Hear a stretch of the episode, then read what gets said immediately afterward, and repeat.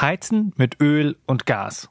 Damit dürfte es bald vorbei sein in Deutschland, zumindest wenn es nach der Bundesregierung geht. Sie will die alten Heizungen loswerden, um so das Klima zu schützen. Außerdem soll Deutschland dabei unabhängiger von Gasimporten werden. Das Blöde ist nur, derzeit heizt rund die Hälfte aller Haushalte hierzulande mit Gas. Tragfähige Alternativen sind also dringend gefragt. Aber können Wärmepumpen, Holzpelletheizung und Co. wirklich so viel Wärme liefern? Wie umweltfreundlich sind die wirklich? Und wer kann sich das leisten? Das finden wir jetzt heraus. Energiekrise. Und jetzt? Herzlich willkommen zur neuen Folge Energiekrise und jetzt. Wir zeichnen sie auf am 2.11.2022. Mein Name ist Philipp Barnsdorf, ich bin Wirtschaftsjournalist beim RBB in Berlin. Gerade sitze ich hier in einem Studio im Haus des Rundfunks und mir zugeschaltet, ganz weit im Westen in Köln, ist Ute Scheins, Wirtschaftsjournalistin beim WDR und eine von mir sehr geschätzte Kollegin. Hallo Ute. Hallo Philipp, danke für die charmante Vorlage schon mal. Hallo auch von mir hier aus unserem Studio im schönen Köln.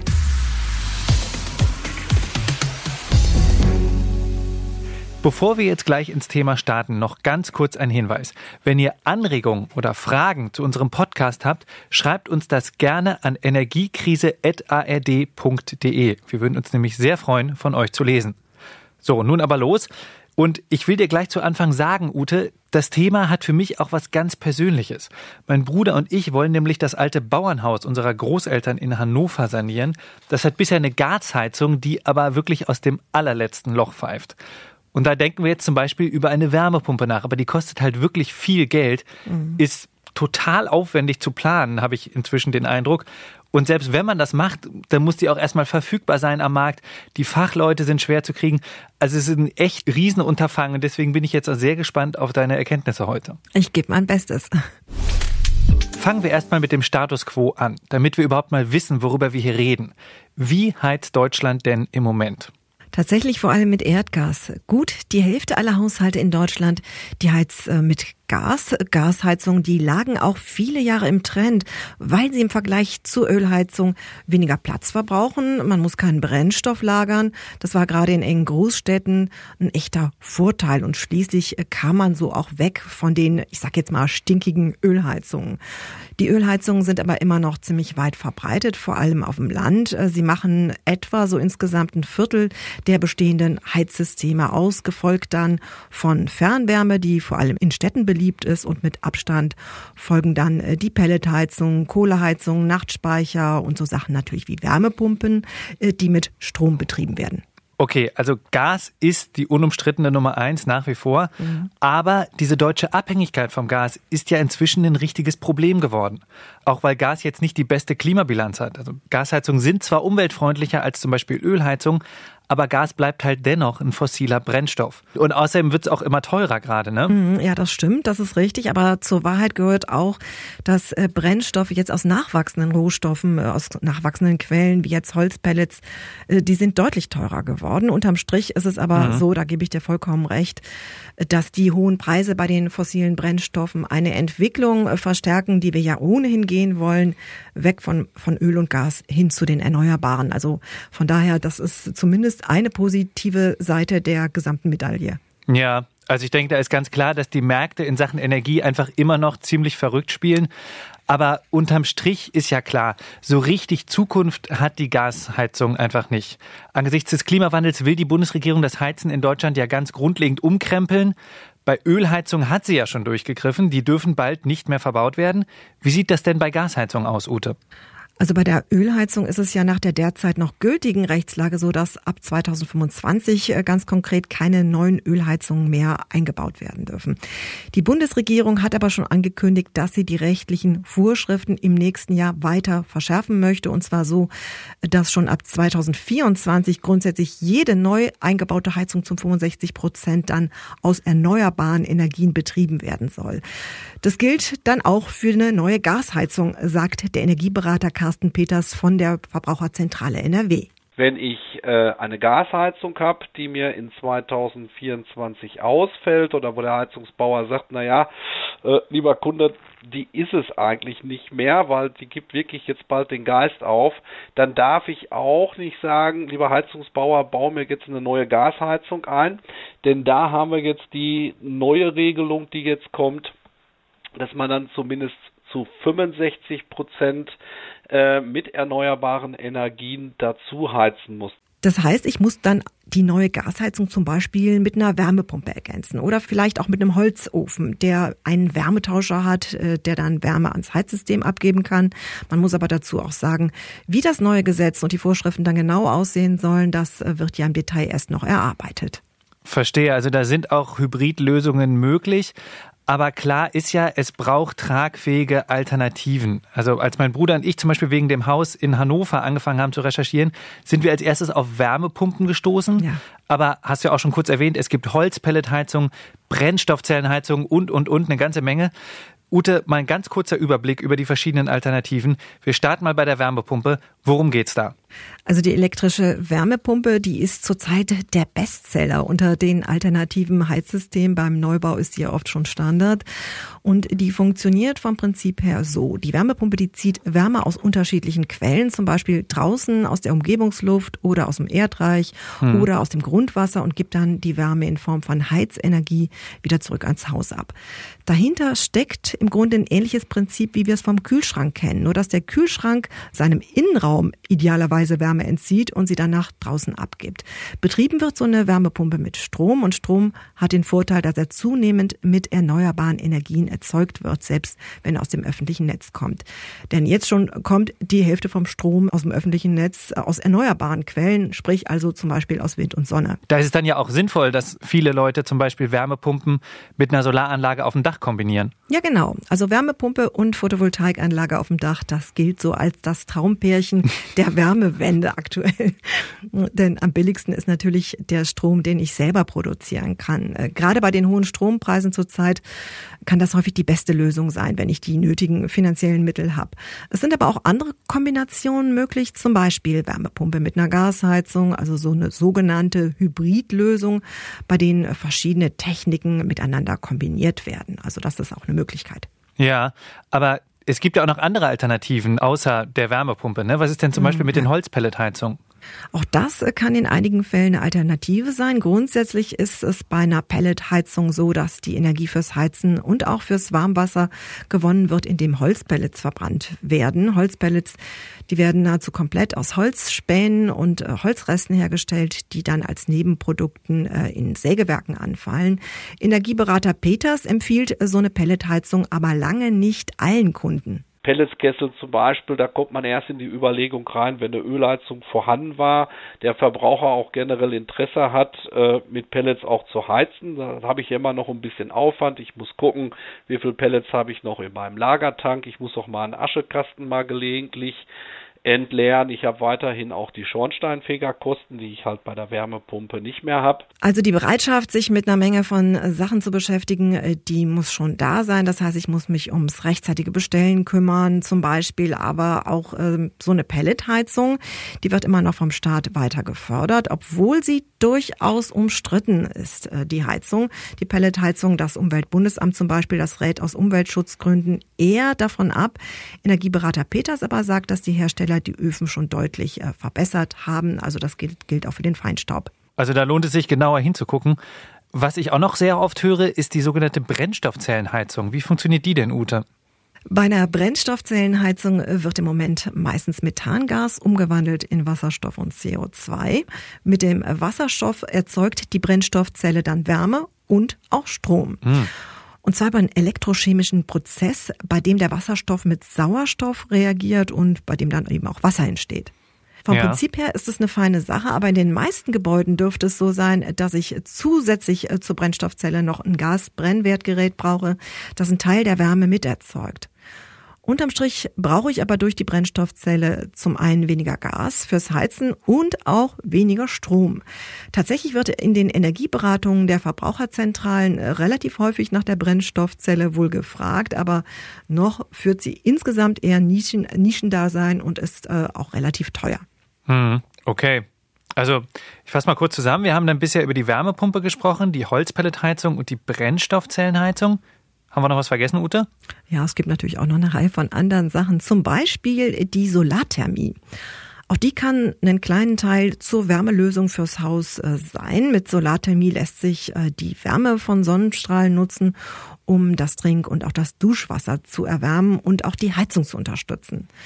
Mhm. Möglich ist das mit Sonnenkollektoren auf dem Dach, nicht zu verwechseln mit einer Photovoltaikanlage, denn äh, so eine PV-Anlage, die erzeugt mit Hilfe von Solarzellen elektrischen Strom, also anderes Prinzip.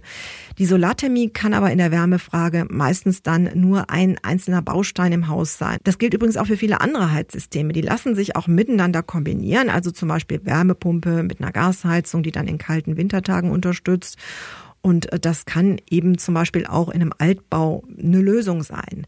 Das muss man sich also im äh, Einzelfall genau ausreichen lassen und sich gut beraten lassen, ob eine Kombination eine Möglichkeit sein kann. Alles klar, Ute. Danke für den Überblick bis hierher. Diese Alternativen klingen ja erstmal alle interessant, aber da sind jetzt natürlich auch noch viele Fragen offen. Also zum Beispiel, welche Heizung passt denn überhaupt in welches Haus? Welche Heizung passt in welches Budget? Sind die Alternativen wirklich immer umweltfreundlicher als die Gasheizung? Deshalb habe ich uns dazu jetzt einen Experten in die Leitung geholt, der uns dazu mehr sagen kann, nämlich Dr. Emanuel Stieß. Er arbeitet am ISÖ, das ist das Institut für sozialökologische Forschung in Frankfurt am Main. Und er ist dort Experte für Energie- und Klimaschutz im Alltag. Hallo, Herr Stieß. Hallo, Herr Balsdorf. Ich steige mal vielleicht ganz direkt ein. Ich habe eben mit meiner Kollegin schon mehrere Alternativen zum Heizen mit Gas und Öl besprochen. Da würde mich jetzt natürlich interessieren, haben Sie da einen Favoriten? Welches ist die beste Alternative?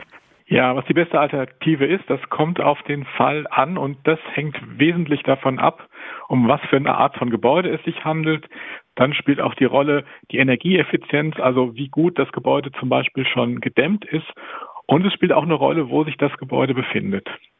Ja, das können wir vielleicht einfach mal durchgehen. Sie haben ja als erstes jetzt den Gebäudetyp erwähnt. Worauf kommt es da an?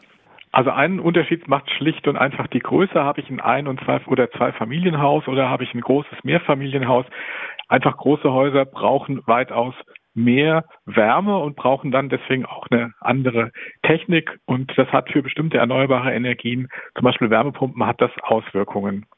Einfacher ist es sicherlich bei einem Ein- und Zwei-Familienhaus. Da hat zum Beispiel eine Wärmepumpe, kann da mit einem Konverter einfach aus der Luft genügend Wärme beziehen, um das Haus, wenn es gut gedämmt ist, zu heizen. Ja, dann haben Sie jetzt ja die Energieeffizienz erwähnt. Können Sie das mal erklären? Welche Rolle spielt das bei der Auswahl dieser verschiedenen Alternativen? Die Energieeffizienz gibt einfach an, wie stark das Gebäude Energie äh, praktisch gedämmt ist, wie stark es Energie behält oder wie wenig Energie es nach außen abgibt. Und gute Gebäude heutzutage, sehr gute Gebäude, Passivhäuser, die brauchen nicht mehr, verlieren gar nicht, geben gar nicht mehr so viel Energie ab und brauchen dann vielleicht nur noch ein Zehntel von der Wärmeenergie, die zum Beispiel ein konventionelles Gebäude braucht. Und das ist dann eben deutlich günstiger. Dann kann ich auch mit erneuerbaren Energien, mit Wärmepumpen viel, viel besser arbeiten, als es bei großen Gebäuden der Fall ist. Da geht es auch, aber da ist es in der Regel dann aufwendiger. Ja, dann haben Sie ja vorhin auch noch die Lage erwähnt. Inwiefern spielt die denn eine Rolle bei der Auswahl? Genau, die Lage, da habe ich schon ein bisschen drauf äh, angesprochen. Also wenn ich zum Beispiel ein großes Grundstück habe, dann kann ich da zum Beispiel unter der Erde einfach Rohre verlegen, über die die Wärmepumpe dann gespeist wird und die äh, Wärme aus dem Boden rausholen kann. Und je größer diese Fläche ist, desto mehr Wärme kann diese Wärmepumpe auch aus dem Boden beziehen. Das ist in Städten zum Beispiel gar nicht so einfach. Da habe ich in der Regel mehr, bei mehr Familienhäusern habe ich gar nicht so große Grundstücke. Da muss ich dann also entweder tiefer bohren oder eben andere Heizungstypen nehmen. Häufig ist es auch so, dass es in verdichteten Wohngebieten Fernwärmeanschlüsse gibt. Die sind dann sinnvoll. Also darüber kann ich dann auch ein Haus beheizen, wenn es bereits eine Fernwärme praktisch in der Nähe gibt. Das ist natürlich nicht überall der Fall, aber gerade in Städten mit verdichteten Wohnungen, also mit mehrgeschossigen Wohnungen, gibt es das eben auch. Und das ist dann natürlich eine sehr auch umweltfreundliche Art zu heizen. Können wir vielleicht nochmal auf das Thema Fernwärme ein ganz bisschen genauer eingehen? Inwiefern ist da noch Potenzial? Wo könnte noch mehr Fernwärme entstehen? Also zum einen kommt es natürlich auch bei der Fernwärme darauf an, wie sie erzeugt wird. Fernwärme kann zum Beispiel erzeugt werden durch das Verbrennen von Kohle, dann ist sie nicht sonderlich umweltfreundlich, aber sie kann zum Beispiel auch durch das Verbrennen von Abfall, also Abfallanlagen können erzeugen ja auch Wärme, die können eben dann auch Wärme nehmen, mit den Leitungen dann eben auch äh, Gebäude beheizt werden können. Und wir haben noch einen zweiten Fall, über den wir erst so langsam uns klar werden. Wir haben eigentlich in den meisten Gegenden gibt es sehr viel Wärme, die nicht genutzt wird. Also die hergestellt wird, nicht genutzt wird. Hier in Frankfurt, wo ich wohne zum Beispiel, sind das Rechenzentren, die erzeugen sehr viel Wärme im Betrieb, brauchen große Kühlanlagen, um diese Wärme abzuführen diese Wärme verpufft, wird einfach an die Umwelt abgegeben. Und die könnte aber auch gesammelt werden, die könnte auch genutzt werden, um zum Beispiel dann Häuser, Gebäude zu beheizen. Ja, jetzt haben Sie ja über Fernwärme gesprochen und viel über äh, Wärmepumpen. Können Sie auch was sagen, in welchen Fällen eignen sich denn zum Beispiel Holzpelletheizungen oder Brennstoffzellenheizungen? Ähm, Holzpelletheizungen sind insofern einfacher, also ich kann eine Gasheizung einfacher durch eine Holzpelletheizung ersetzen, weil auch Holzpelletheizungen auch hohe Temperaturen erzeugen können. Da ist dann allerdings zu berücksichtigen, für die Holzpellets brauche ich natürlich einen Raum oder irgendeinen Bereich muss ich sehr speichern können. Wenn ich einfach eine Gasheizung hatte, dann habe ich ein, eine, bisher nur eine Leitung und den Boiler, dann mangelt es häufig an Platz. Und bei Brennstoffzellen ist es einfach so, die funktionieren ja auch mit Gas. Das heißt, die kann ich eigentlich nur da einsetzen, wo ein Gasanschluss ist. Und ich brauche auch entsprechend Platz, weil die ähm, eben auch nicht sehr klein sind. Also sie brauchen eben auch eine gewisse Größe Raum zum Aufstellen. Ja, dann bei der Frage nach der Heizung spielt natürlich auch die Umweltfreundlichkeit eine große Rolle. Können Sie da vielleicht mal was zu sagen? Welche dieser Alternativen ist denn wie umweltfreundlich? Man macht ja immer mal wieder die Erfahrung, dass sich dann da plötzlich auch Schattenseiten auftun. Das ist ja ein wichtiger Unterschied. Wir haben jetzt erstmal über Klimaschutz gesprochen, also Heizungen, die keine Treibhausgase mehr in die Luft blasen, das ist schon mal ein Fortschritt, aber das ist ja nicht alles. Also Umweltschutz, wenn Sie ganz zu Recht, hat ja auch noch andere Seiten. Und das ist zum Beispiel bei Holzpellets ist es so, dass das Verbrennen von Holz Feinstaub produziert. Das heißt, da braucht es gute Filter. Die haben moderne Holzpelletanlagen, haben die, aber es ist wichtig, dass sie eben da sind, sonst tragen sie eben dazu bei, also gerade in Städten, dass eben die Feinstaubbelastung noch größer wird. Bei Holz ist auch die Frage, wie wird es angebaut, wo kommt es her? Am besten aus nachhaltigkeitszertifizierten Wäldern. Wenn das nicht der Fall ist, dann kann es eben auch sein, dass praktisch Raubbau betrieben wird und dass man also da der Umwelt keinen Gefallen tut. Bei den Wärmepumpen kommt es sehr darauf an, was als Kältemittel verwendet wird. Also das ist das Mittel, was die Wärmepumpen brauchen, um gewissermaßen die Umgebungswärme dann, die wird dann mit dem Kältemittel, das wird verdichtet und dadurch wird dann das Temperaturniveau angehoben. Und diese Kältemittel, da gibt es unterschiedliche, da gibt es viele in konventionellen Anlagen, die also halogeniert sind, also mit zum Beispiel mit, mit Fluorkohlenstoffverbindungen sind. Und diese Verbindungen sind zwar sehr reaktionsträger, aber sie haben eben ein hohes Treibhausgaspotenzial. Das heißt, wenn die freigesetzt werden, was sie normalerweise nicht sollen, aber falls sie denn mal freigesetzt werden, zum Beispiel nach dem Abbau der Anlage oder wenn es mal zu einem zu einer Undichtigkeit oder sowas kommt, dann hat man da eben das Problem, dass diese Gase extrem stark auch als Treibhausgase wirken. Jetzt haben wir ja schon über mehrere Alternativen gesprochen. Kennen Sie denn noch welche, die vielleicht bisher so ein bisschen unterm Radar unterwegs sind, die, die derzeit noch übersehen werden? Also was wir noch wenig nutzen, ich habe es ja vorhin schon gesagt, es gibt diese Wärmequellen, die es überall gibt, die noch gar nicht richtig erschlossen sind und die gibt es natürlich auch im Gebäude. Also in einem größeren Gebäude, das Abwasser, was das Gebäude produziert, was in die Kanalisation läuft, ist in der Regel wärmer, weil es eben durch das Gebäude gelaufen ist, weil es häufig dann eben zum Beispiel in der Spülmaschine, in der Waschmaschine oder in anderen Prozessen erwärmt worden ist. Und diese Wärme läuft ungenutzt in die Kanalisation. Die kann man durch Wärmetauscher auch gewinnen. Also bei größeren Gebäuden, da gibt es auch Modellprojekte, wo das erfolgreich praktiziert wird. Die kann man auch wieder nutzen, um zum Beispiel ähm, mit über Wärmepumpen dann eben ein Gebäude mit zu beheizen. Also auch solche Wärmequellen, die also erstmal der unscheinbar erscheinen, aber die trotzdem auch einen Beitrag zur Beheizung von Gebäuden leisten können. So ein Umbau einer Heizung, das ist ja schon eine größere Investition. Da habe ich mich gefragt, muss man denn immer gleich das komplette Heizsystem ersetzen oder kann man das auch irgendwie in kleineren Schritten machen oder gibt es da Hybridlösungen oder sowas in der Art? Und wir haben ja vorhin darüber gesprochen, dass es bestimmte Voraussetzungen am Gebäude bedarf. Also die Wärmepumpe läuft dann besonders gut, wenn das Haus gut gedämmt ist, wenn die Wärmeverteilung auf eine bestimmte Art und Weise schon optimiert ist. Und diese Schritte kann ich natürlich vorziehen.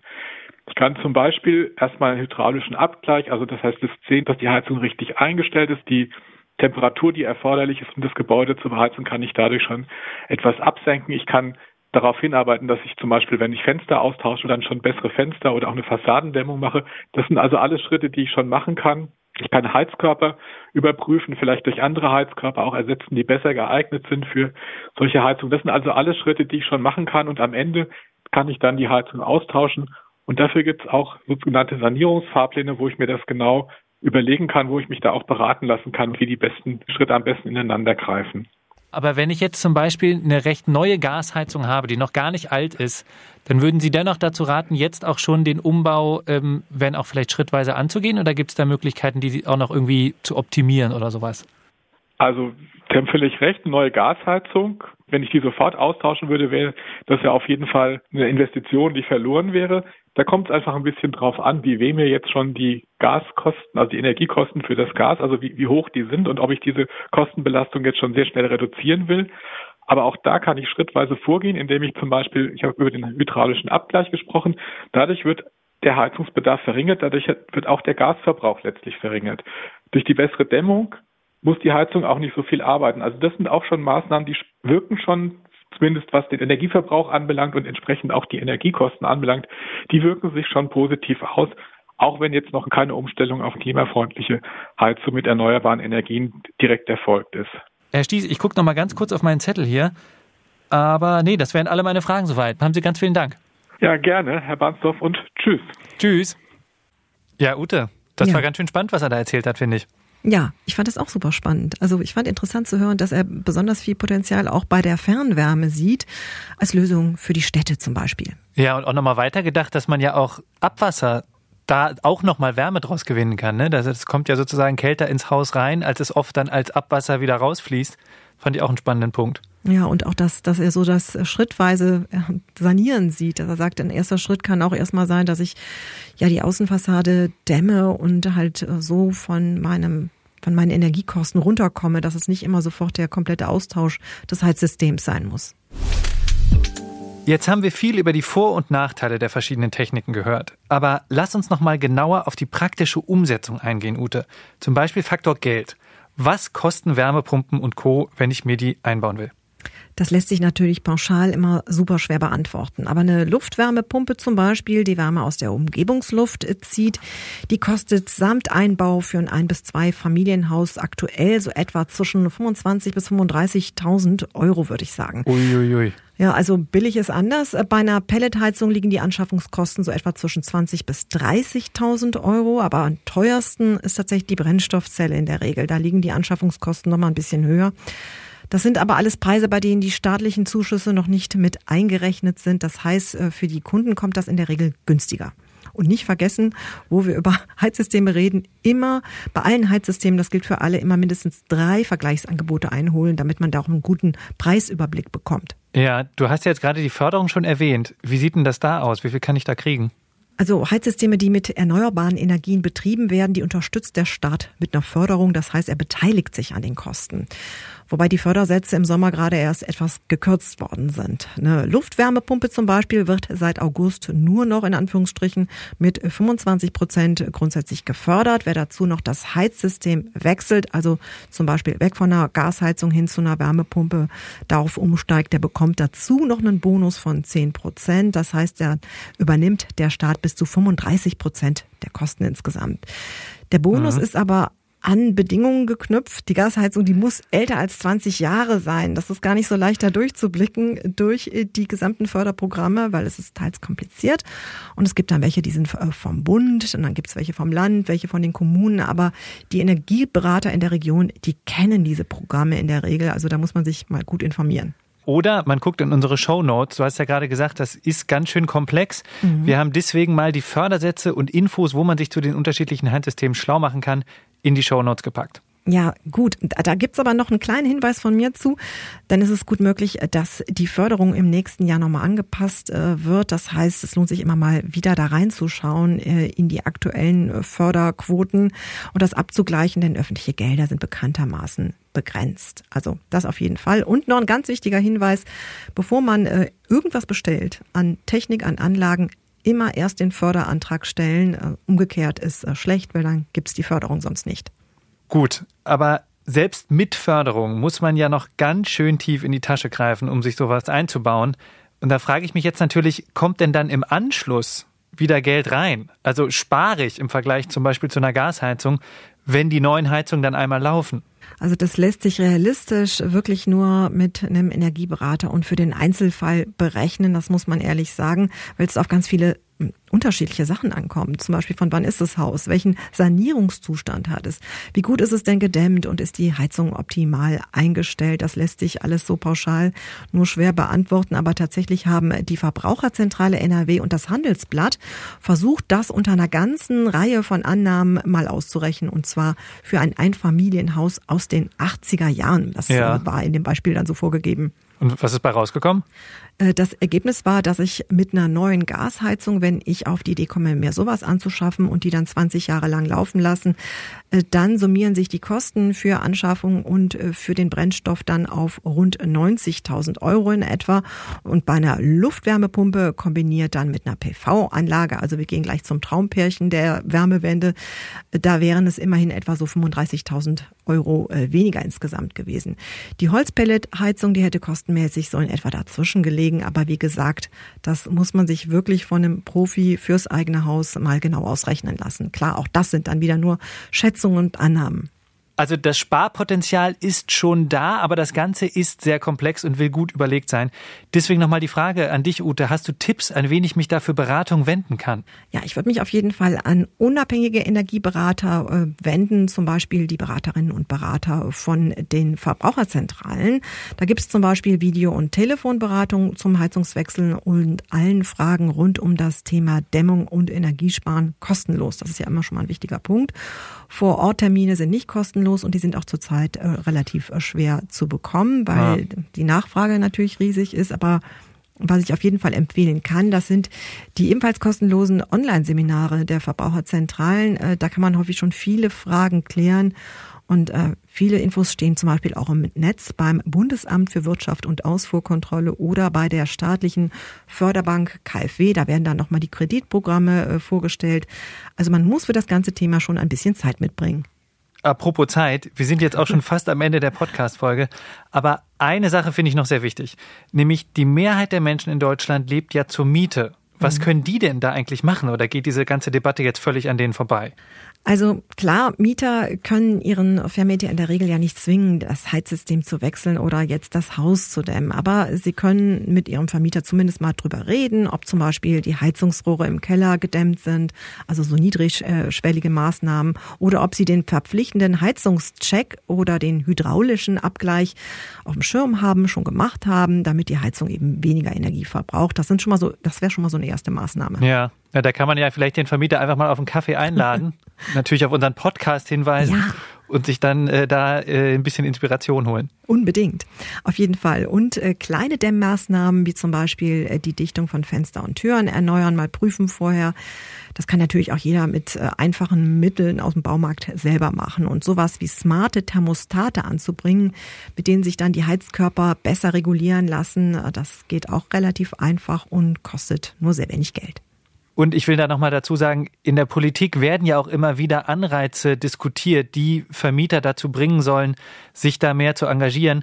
Zum Beispiel ähm, geht es ja immer mal wieder darum, ob mehr Heizkosten zum Beispiel auch beim Vermieter liegen sollen. Ja, es geht ja schon so ein bisschen in die Richtung, denn die Bundesregierung hat ja beschlossen, dass sich Mieter und Vermieter die CO2-Kosten, also die Kosten für die CO2-Abgabe in Zukunft äh, teilen sollen, je nachdem, wie gut das Haus gedämmt ist oder nicht. Genau, oder eine andere andere Sache wäre noch, dass Vermieter gesetzlich verpflichtet werden, eine schlechte Dämmung in ihren Häusern zu optimieren. Aber umgesetzt ist von diesen Sachen noch nicht so viel. Ich fasse mal zusammen. Viele Wege führen nach Rom, kann man, glaube ich, am Ende dieser Folge sagen. Zunächst mal, wenn ich eine moderne Gasheizung habe, die nicht älter als 13, 14 Jahre ist, dann kann es sich durchaus lohnen, die erstmal drin zu lassen und sich stattdessen um die Dämmung im Haus zu kümmern. Und die wirklich zu optimieren an Fenstern, Wänden, Türen, all solche Sachen. Denn dann kann der Gaspreis zwar steigen, aber dafür sinkt halt gleichzeitig mein Verbrauch. Außerdem gibt es auch hybride Lösungen, zum Beispiel mit Gasheizung und Solarthermie. Darüber kann man auch mal nachdenken. Wenn die Gasheizung dann aber wirklich hinüber ist oder man sofort vom Gas zum Heizen weg will, dann ist im Moment die Wärmepumpe besonders im Trend. Im Traumpaar mit den Solarpanelen oder der PV-Anlage natürlich. Genau, auf dem Dach. Da muss man aber beachten, das passt nicht in jedes Haus bzw. auf jedes Dach und will gut geplant sein. Da sollte man sich auf jeden Fall professionell beraten lassen. Das gleiche gilt für Holzpelletheizung und Brennstoffzellenheizung. Für beide braucht man außerdem richtig viel Platz im Haus. Billig sind sie auch nicht. Deswegen nochmal der Hinweis, unbedingt beraten lassen, auch damit einem keine Förderung durch die Lappen geht. Und schließlich ist dann noch die Fernwärme, die hat viel Potenzial, weil zum Beispiel in Müllverbrennungsanlagen oder Rechenzentren richtig viel Wärme verpufft. Gleichzeitig müssen aber Leitungen verlegt werden. Da sollte man auch hier ganz genau checken im Vorhinein, dass sich das auch wirklich lohnt. Hab ich noch was vergessen, Ute? Nö, das äh, finde ich hast du super zusammengefasst. Was mich aber jetzt noch interessieren würde, ob du äh, irgendwas mitgenommen hast für dein Bauernhaus in Hannover.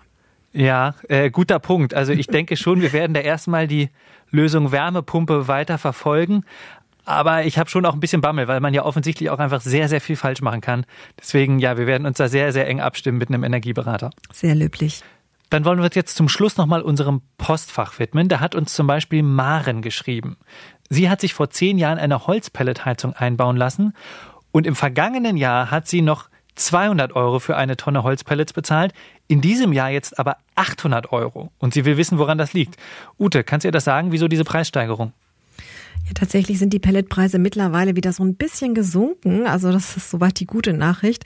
Aber immer noch kostet die Tonne dreimal so viel wie vor einem Jahr in etwa. Das liegt vor allem am Krieg Russlands gegen die Ukraine und äh, der damit verbundenen Gasknappheit. Äh, dadurch ist die Nachfrage nach alternativen Brennstoffen wie Pellets innerhalb kurzer Zeit deutlich gestiegen, weil eben auch mehr Kunden umgestiegen sind, weg vom Gas äh, auf Pellets, nicht nur in Deutschland, sondern auch in anderen Ländern. Ähm, da waren im Sommer sicherlich auch einige Panikkäufe dabei, nicht auszuschließen, dass da auch ordentlich zum Teil gehamstert wurde. Das, das alles treibt natürlich die Preise. Also steigende Preise auch bei den Holzpellets. Wir kommen aber mal zur nächsten Frage von Hendrik. Der möchte nämlich wissen, ob zum Beispiel Stroh, was beim Getreideanbau anfällt, oder Heu von Naturschutzflächen, ob man das nicht verfeuern kann und so energetisch nutzen kann. Wie ist denn da der aktuelle Stand, Ute? Gibt's da, gibt's da Potenzial? Also Potenzial ist bei der Biomasse ganz sicher vorhanden. Die Fachzeitschrift Agrar heute zum Beispiel, die verweist in einem Artikel auf die Fachagentur nachwachsende Rohstoffe. Und die komme in einer Potenzialabschätzung für das Jahr 2050, also weit in der Zukunft, zu dem Ergebnis, dass bis dahin der Primärenergie Bedarf in Deutschland zu einem Viertel aus einheimischer Biomasse gedeckt werden könnte. Also da würden dann auch Reststoffe wie Stroh, Gülle und Mist aus der Landwirtschaft äh, einen Beitrag zu leisten können. Man muss natürlich auch wissen, dass in Zeiten von Trockenheit äh, Stroh und Heu auch sehr äh, begehrte Futtermittel gewesen sind oder waren und auch sein werden. Also da muss man schon unterschiedliche Interessen gegeneinander abwägen. Und noch zwei wichtige Details, wie ich finde. Heu aus Naturschutzflächen, das hängt so ein bisschen von den Auflagen in der Region ab, was ich da machen darf. Und ähm, Stichwort Strohverbrennen, auch da sind die Auflagen wegen der Feinstaubbelastung in der Regel relativ hoch. So, damit sind wir am Ende angelangt. Wenn ihr Fragen, Einschätzungen, Hinweise zu unserem Podcast habt, nochmal ganz kurz der Hinweis, schreibt uns gerne an energiekrise.ard.de. Und zu guter Letzt jetzt noch ein Hörtipp. Unsere Kollegen vom Hessischen Rundfunk, die machen einen Podcast, der heißt Der Tag. Und in der brandaktuellen Folge geht es auch um das Thema Heizen, speziell ums Heizen mit Holz. Also zum Beispiel mit Holzpellets oder mit einem Kamin. Und wer wissen will, wie nachhaltig das eigentlich ist, der sollte unbedingt da mal reinhören. Den Link zu der Tag in der ARD-Audiothek, den tun wir euch hier noch in die Show Notes. Das war's von uns. Macht's gut und bis bald. Ja, tschüss auch von mir. Energiekrise. Und jetzt? Produziert für die ARD von SWR, WDR, HR und RBB. Alle Folgen und weitere Podcasts gibt's in der App der ARD Audiothek.